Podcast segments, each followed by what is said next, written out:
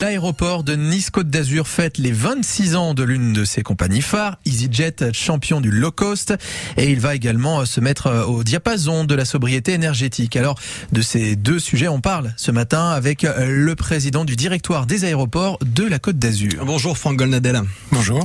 Euh, Franck Golnadel, est-ce qu'on peut dire que le low cost a encore de l'avenir dans un monde où l'on vante les trajets vertueux et écologiques? Je pense qu'il a de l'avenir. Justement. D'abord parce que c'est un modèle qui est basé sur une flotte d'avions qui est toujours la plus jeune et la plus efficace possible. Et en plus, ce sont des avions qui sont forcément très bien remplis. Et donc, quand on fait un bilan carbone euh, sur le trajet global, euh, en comptant tous les passagers qu'il y a dans l'avion, je pense qu'effectivement, on peut parler de low cost comme un moyen de transport d'avenir. Vous allez augmenter la, la part des compagnies low cost à l'aéroport de Nice?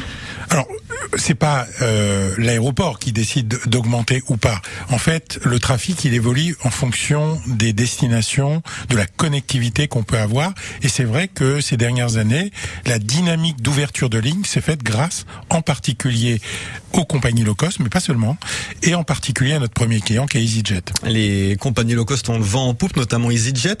En revanche, si on, si on parle du, du service à bord, ça laisse un peu à désirer, notamment euh, les retards. Est-ce que vous avez déjà vu un, un vol EasyJet qui n'est partir sans, sans retard, Franck Bonadel Je crois qu'il faut faire très attention aux, aux, idées reçues. Le modèle du low cost est basé sur de l'efficacité et de la ponctualité. Effectivement, il y a, comme pour toute compagnie aérienne, des aléas de trafic qui peuvent venir soit de la compagnie aérienne, on l'a vu cet été pour certaines compagnies, qui étaient low cost ou pas low cost, des problèmes d'effectifs, soit parce qu'il y a des contraintes qui sont mises sur les compagnies aériennes. On pense à certains aéroports européens cet été qui étaient limités en trafic, et puis il peut y avoir aussi des contraintes euh, au niveau de l'aviation civile européenne, des régulations de trafic qui font que les avions sont en retard ou pas. Des contraintes aussi au niveau de la vente de billets, le, le surbooking, vendre plus de billets qu'il n'y a de place dans l'avion, c'est un peu limite ça. C'est encadré euh, juridiquement euh, cette euh, cette vente parce que effectivement ça n'est pas très correct vis-à-vis des passagers qui, qui, qui achètent des billets. Vous partez de Nice le vendredi soir, vous avez un rendez-vous à Paris le samedi matin et vous ne décollez pas, votre vol est décalé. Ça peut arriver avec euh, des compagnies aériennes, mais j'ai envie de vous dire, ça peut arriver aussi avec d'autres moyens de transport. Tenez, Air France, EasyJet, quelle est la compagnie la, la plus ponctuelle? Globalement, quand on regarde les statistiques sur l'aéroport, euh, euh, les compagnies aériennes ont à peu près le même niveau de ponctualité parce que quand vous regardez dans le détail euh, qui ou quelle raison euh, met un avion en retard, vous vous rendez compte que ce sont souvent des raisons qui sont exogènes, soit à l'aéroport, soit à la compagnie aérienne. Je parlais par exemple tout à l'heure du des régulations de trafic que vous pouvez avoir euh, en Europe euh, au niveau de l'aviation civile, et ça, ça touche toutes les compagnies, qu'elles soient low cost, pas low cost, qu'elles soient long courrier ou moyen courrier. Vous communiquez pour dire qu'EasyJet s'est engagé à atteindre le zéro émission carbone net d'ici 2050. Ça veut dire des avions qui voleraient, qui voleraient sans polluer à l'hydrogène. Est-ce qu'on rêve pas un petit peu quand même? Alors, il y, y, a deux choses dans votre question. La première chose, d'abord, nous, aéroport, pour nos propres émissions, nous avons pris l'engagement d'être neutre carbone à horizon 2030. Et on intègre dans nos calculs, effectivement, euh, les émissions des compagnies aériennes, en tout cas sur la moitié de leur trajet pour venir et repartir de l'aéroport. Et EasyJet a annoncé hier, euh, dans la conférence de presse euh, que je partageais avec le, le directeur général d'EasyJet, qu'ils ont mis en place un plan d'action euh, visant la neutralité carbone. EasyJet est en tête et est un peu leader dans ce domaine-là, mais toutes les compagnies aériennes ont pris des engagements analogues et ça passe par plusieurs leviers. Il n'y a pas un seul levier, c'est comme pour nous. Il y a le levier des avions plus modernes, moins émissifs, avec des nouvelles technologies, euh, avec euh, des trajectoires d'avions plus rectilignes, donc plus rapides euh, et, moins longues, et puis enfin des nouveaux carburants qui vont arriver, qui sont soit des carburants dits soutenables dans le cadre de, de, de fuel actuel, ou de nouvelles technologies électriques ou hydrogène, et c'est ce que EasyJet a annoncé. Franck Donaldel, ces, ces, nouveaux carburants, ces avions hydrogène, on en est où de la recherche, on en est où du développement de ces modèles?